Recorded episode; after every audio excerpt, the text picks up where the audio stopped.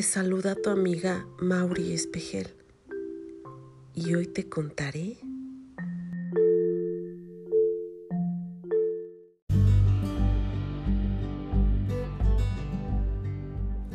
Liberando las palabras.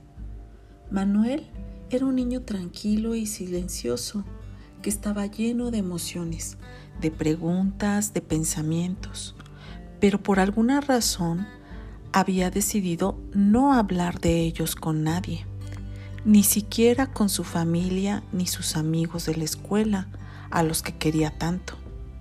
Cada vez que se ponía triste, guardaba las palabras de tristeza dentro de su cuerpo.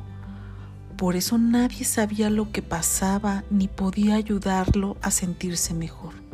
Otras veces, cuando tenía mucho miedo, Manuel se tragaba las palabras de miedo y trataba de solucionarlo sin que nadie se diera cuenta. Cuando estaba muy enojado, hacía lo mismo, callaba todas las palabras sobre lo que le molestaba. Algunas veces se enojaba tanto, pero tanto, que le pegaba a la pared o daba un grito.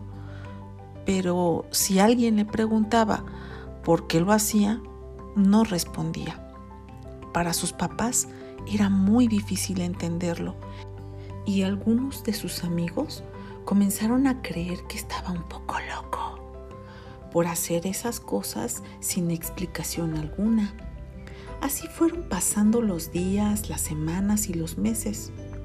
Manuel cada día tenía más y más palabras dentro, hasta que fueron tantas que empezó a inflarse como un globo y a sentir que iba a explotar. Las palabras que no decían estaban tan acumuladas en su cabeza, en su corazón, en sus brazos, en sus piernas, en fin, en todas partes dentro de su cuerpo. Ya no había lugar para la comida ni para el aire que respiraba. Una tarde, cuando Manuel ya tenía el cuerpo hinchado de tantas palabras, su abuelita lo miró con mucha preocupación y le dijo, Mi hijo, Manuelito, aunque nunca me cuentes lo que te pasa, yo te conozco bien. Creo que lo que necesitas para sentirte mejor es dejar que salgan las palabras que tú nunca quieres decir.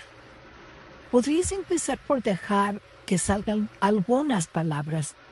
Por favor, dime lo que se te ocurra primero.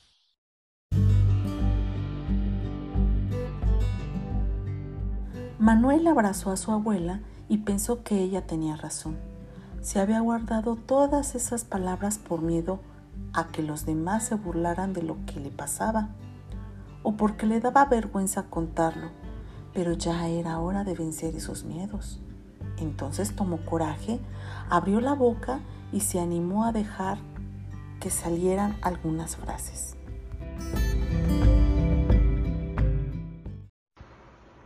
Enoja que los niños me hagan burla. Me enoja que mis hermanos griten. Me enoja levantarme temprano. Claro que me siento muy contento cuando me abrazan y cuando me dicen que me quieren. Me entusiasma mucho cumplir años y también que sea Navidad. Me siento muy feliz cuando te ayudo a cocinar y, y cuando a todos les gusta la comida que hacemos.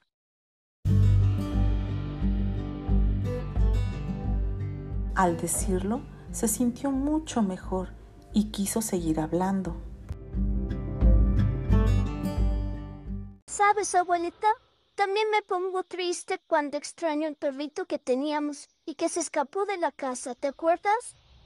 Y me pongo triste cuando me dicen que hago mal las cosas o cuando mis amigos no me dejan jugar a la pelota en el recreo porque ya son muchos.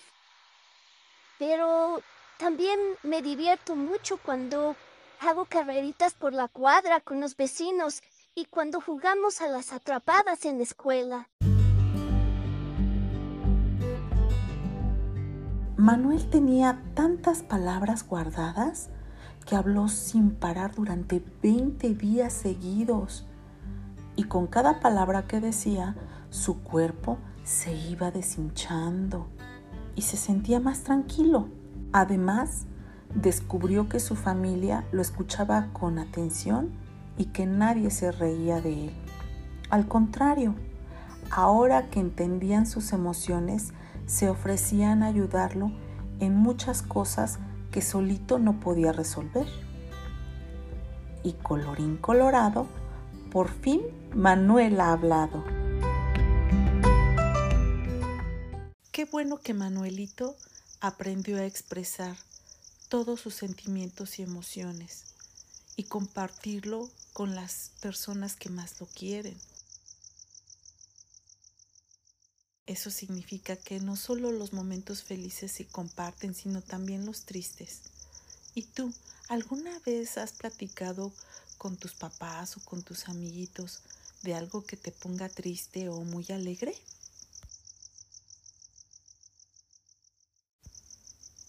Me dará mucho gusto escuchar tu respuesta. Yo te dejo un abrazo con mucho cariño y espero que me escuches en la siguiente ocasión. Hasta pronto.